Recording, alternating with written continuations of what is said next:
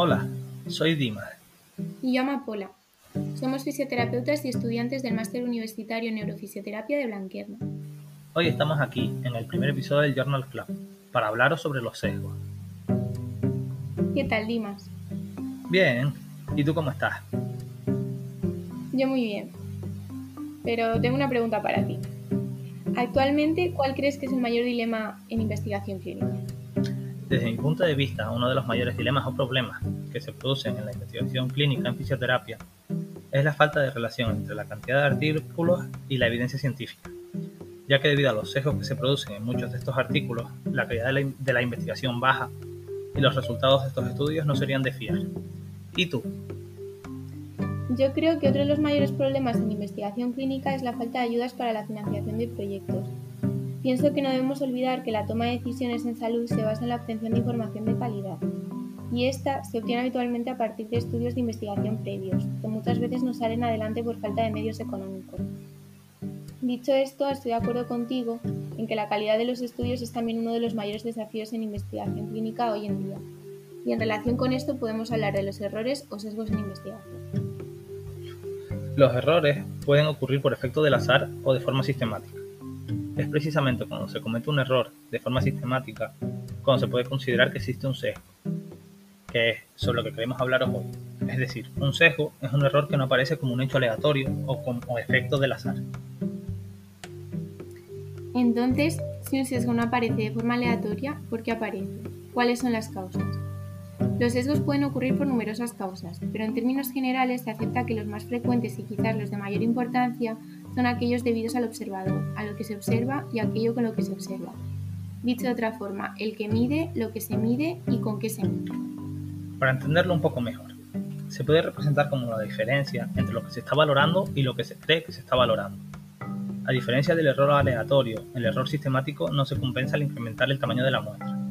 Sin embargo, aunque su importancia es vital en el desarrollo de una investigación, es relevante mencionar que ninguna está exenta de ello, y que lo fundamental es conocerlos para intentar evitarlos, minimizarlos o corregirlos. Los sesgos pueden producirse en cualquier etapa del proceso de investigación, es decir, en la planificación, la conducción, el análisis, la presentación de resultados y la, la ulterior publicación de estos. Y os preguntaréis, bueno, ¿y por qué son importantes los sesgos en la investigación? Como hemos dicho antes, los sesgos impactan en la calidad de la investigación, en la exactitud o en la veracidad del fenómeno de estudio. Afectan la validez interna de un estudio, invalidando de alguna forma los resultados de la investigación. ¿Cuál es el riesgo de aparición de sesgos? Está estrechamente relacionado con la investigación clínica, en la que, como hemos mencionado antes, ninguna se libra de ello y se asume su alta frecuencia, ya que se trabaja con variables que implican dimensiones individuales y poblacionales, que además son difíciles de controlar. En esta parte del podcast vamos a explicaros algunos tipos de sesgos con ejemplos y algunas estrategias para evitarlos. Comenzamos con el sesgo de información. Esto pasa cuando se produce un error al recoger la información, ya sea por los instrumentos de medida o por fallo del personal que recoge la información. Este sesgo es común que pase de manera inconsciente si el personal que recoge la información conoce el grupo al que corresponde cada participante, y este es el sesgo del entrevistado. Esta diferencia entre el valor real y el valor registrado se denomina sesgo de observación. Para evitar este sesgo en los ensayos clínicos, es importante que los estudios sean ciegos. En fisioterapia existe una gran dificultad para poder realizar estudios doble ciego, ya que aunque el paciente no sepa el grupo al que pertenece, al tener el examinador que realizar una técnica, es necesario que sepa en qué grupo se encuentra el paciente. Y ahora continuamos con el sesgo de selección. Este sesgo se produce cuando hay un error en la, elección de los participantes, por lo que las características de los individuos incluidos y de los no incluidos son distintas. La muestra no es representativa de la población de referencia. Este sesgo se evita asignando a los pacientes y a los grupos de manera aleatoria. De esta manera, tienen la misma posibilidad de ser incluidos en el estudio. Respecto al sesgo de publicación, Cabe destacar que este tipo de sesgo de selección se produce cuando el autor de un estudio, en especial de una revisión sistemática, piensa que los estudios publicados son todos los estudios realizados. Muchos estudios nunca llegan a publicarse por diversas razones, ya sea porque no se concluyen o el autor piensa que los resultados son irrelevantes. Esto contribuye a que se distorsionen los resultados para determinar la efectividad de una intervención. Para evitar este sesgo, algunos autores proponen mejorar la actitud ante unos resultados no significativos, ya que de esta manera se publicarían muchos estudios que pueden modificar los resultados. Finalizamos con el sesgo de confusión. Este sesgo puede resultar en una sobre o subestimación de los resultados de un estudio. Este sesgo se produce cuando no es observable una asociación entre la exposición y el evento en estudio por la acción de una tercera variable que no ha sido controlada durante el estudio. Estas variables se denominan factores de confusión o confusores.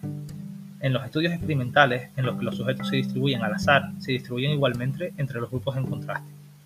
Para evitar que se produzca este sesgo, aparte de la aleatorización, es importante que los estudios tengan restricciones a la hora de seleccionar los participantes de los estudios. ¿Qué podemos sacar como conclusión sobre los sesgos? Los sesgos son uno de los mayores dilemas a los que se enfrenta el investigador clínico y pueden aparecer en cualquier momento del curso de la investigación. En cualquier estudio se cometen sesgos. Entonces, ¿qué podemos hacer? Evitar aquellos que realmente puedan evitarse y conocer los que son inevitables. Hay que conocer los que son inevitables para poder determinar si influyen por exceso o por defecto en los resultados, y más concretamente tenerlos en cuenta a la hora de interpretarlos. Muchas gracias por estar hoy aquí con nosotros. Esperamos que hayáis disfrutado del primer capítulo del Journal Club. Os esperamos en el próximo capítulo con Ignasi y Tolo, que os hablarán sobre la validez y sensibilidad de las escalas en los resultados mostrados. No os lo perdáis.